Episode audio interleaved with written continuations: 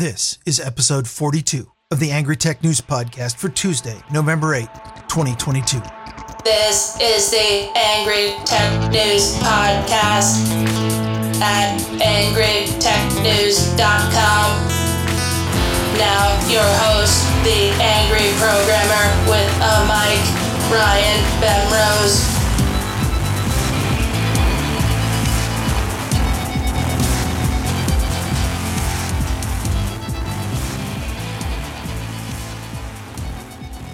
Uh, another month, another Angry Tech News comes out on a Tuesday. At least I've got that part going for me, even if I'm a little shaky on which Tuesday it should be on. I tried to do this live a couple minutes ago, and as witnessed by those of you who happened to be on the stream at the time, I did not succeed. I fell victim to the bane of all live podcasters audio routing. I promised to get it right next time, maybe, but I guess the Angry Cat is out of the bag. I'm going to try to do this show live when I record it as an incentive to myself to start releasing more often. I figure with an active troll room giving me crap, I'll quickly get over any of my podcasting hangups that are left. That or I'll have a breakdown on air, but either way, it'll be entertaining.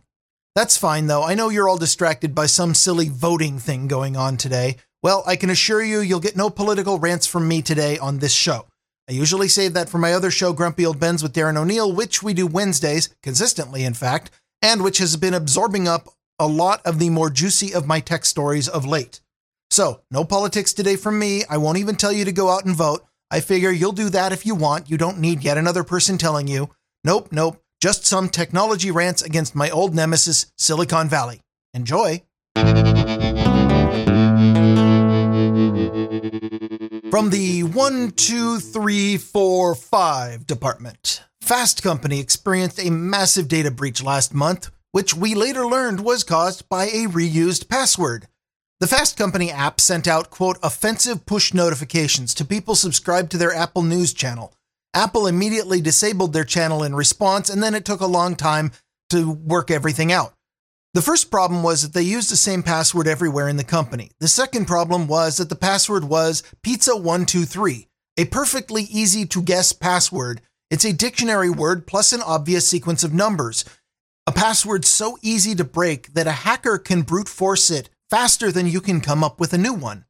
As we know, once a password is breached, people will try that password everywhere that you might have an account, which is why you should never use the same password in multiple places, too. So, here's your quarterly reminder on password safety. Use a passphrase instead of a word because they're more difficult for a computer to guess, but just as easy for you to remember. Never reuse a password on more than one site.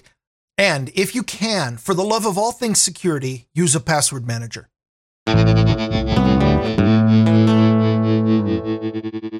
From the Old Ways Are Best department, Google is officially dropping support for Windows 7 and 8.1 from Chrome. To be honest, I'm not really sure what this means. What is it to support an OS is the central question here.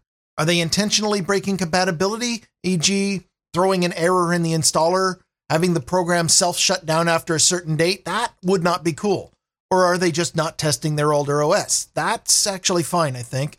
Microsoft fully dropped support for Windows 7 in 2020, and Windows 8.1 will become unsupported this coming January. Even Windows 10 is expected to get the big shutdown in 2025 as they push all users to their TPM needy Windows 11 operating system.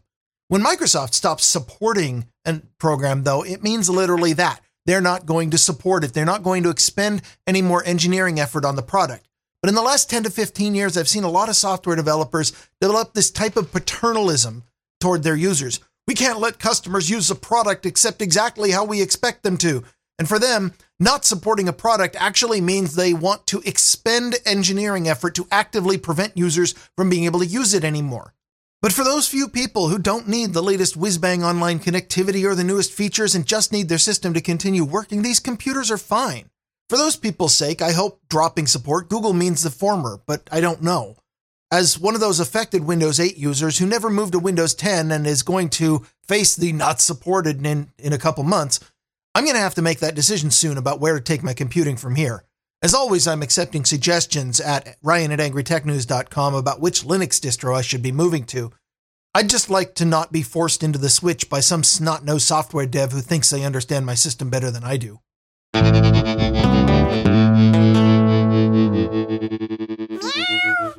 From the Who Even Wants This department. In other Windows 11 news, Microsoft is rolling out its Windows subsystem for Android, adding Android emulation into Windows 11, giving users the powerful UI of mobile computing with the convenience and portability of a desktop PC. This has the potential to double or even triple the number of people interested in running the latest version of Windows.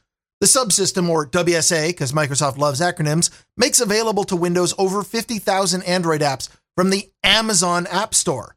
It does not currently integrate with the Google Play Store, presumably because Microsoft didn't want to comply with Google's onerous terms of service, which forbids competing app stores, restricts third party advertising, garnishes 30% of the customer's company's wages and income, and demands blood sacrifices from all of the executive firstborn children.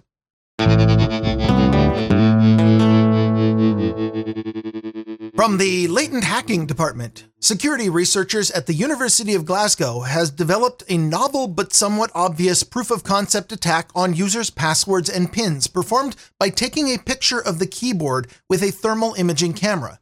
When you type a password, or really you type anything, some of your body heat transfers to the keyboard. Thermal imaging cameras can detect spots of higher temperature with brighter spots indicating more recent keystrokes.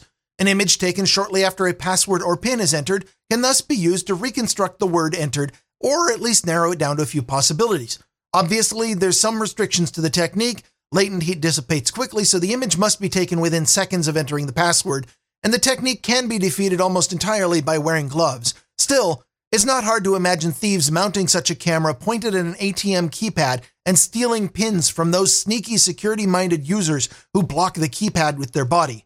This is yet another reason to be paranoid of technology out in the world. I foresee a future in which ATM users cover themselves in mud to escape hackers' predator vision.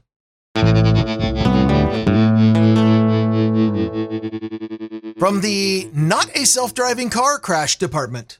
Theme park roller coaster operators have started putting up warnings not to take your cell phone on their roller coaster, or at least to turn it off or put it into airplane mode.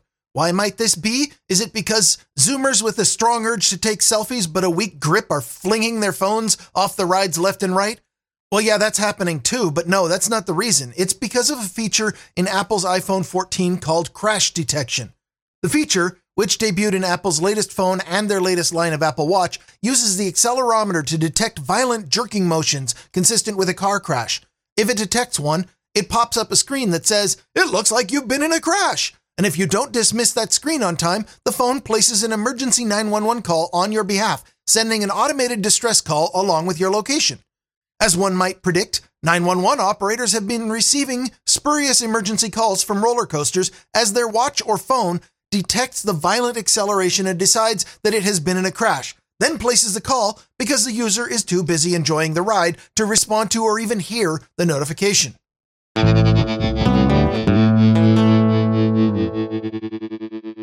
From the What's Shaken department. In a similar accelerometer story, engineers in Google's Android division are patting themselves on the back after the operating system successfully detected last month's San Jose earthquake. This is due to a feature in the Android OS called earthquake detection. Using the accelerometer, whenever your phone detects earthquake like shaking, it sends that data along with your GPS location to a cloud server at Google HQ. If Google receives enough such reports in the same area in a small amount of time, it decides there's an earthquake in progress and sends out a notification to all Android phones in the region. The idea here is that earthquake waves generally travel a couple miles per second, much, much slower than phone signals, which are more or less instantaneous over a regional area. So, if you can quickly detect and identify an earthquake near the epicenter, you can give people farther away a few seconds of warning, enough to get into a doorway or under a table.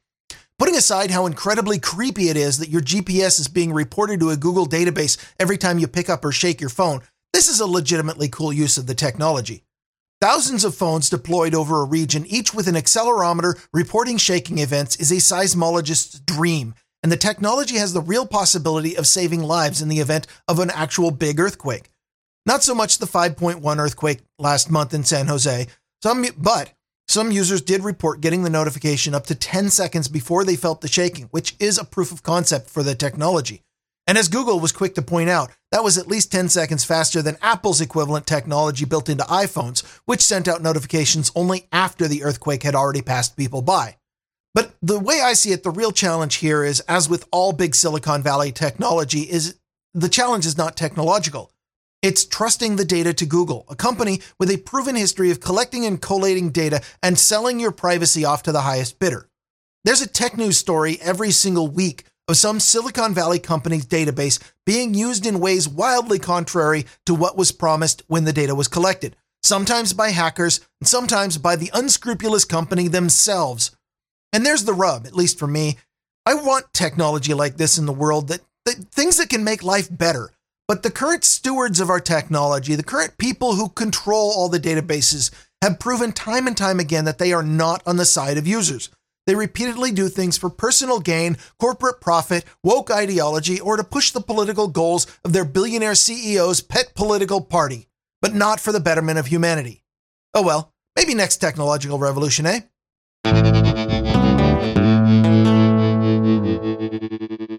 Angry thanks to Brian Janak, Baron Spud the Mighty, Sir Sean of the Allegheny Valley, Brennan Kidwell, Raymond Zorger, Steve Edwards, Current Curtis Peterson, Rachel Zimmerman, Christopher Reamer, and Sharky for their continuing support of this show.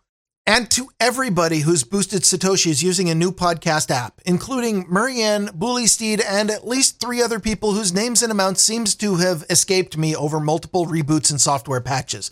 No matter how many times I mess with my node, I haven't been able to break it yet, but for some reason I'm having a lot of trouble getting data out of it. Knock on wood.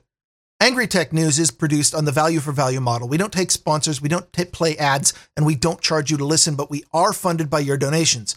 If you received some value from listening to this show, please send some value back. Go to angrytechnews.com and click the donate button. Send what you think that this episode was worth to you, whether it's $10, $100, or $10,000. Haven't received that one yet. But that's it for now. I'm Ryan Bemrose, the angry programmer with a mic. I'll be back next time with more Angry Tech News. This has been Angry Tech News with the angry programmer Ryan Bemrose at angrytechnews.com. Stay angry. Stay angry. Stay angry.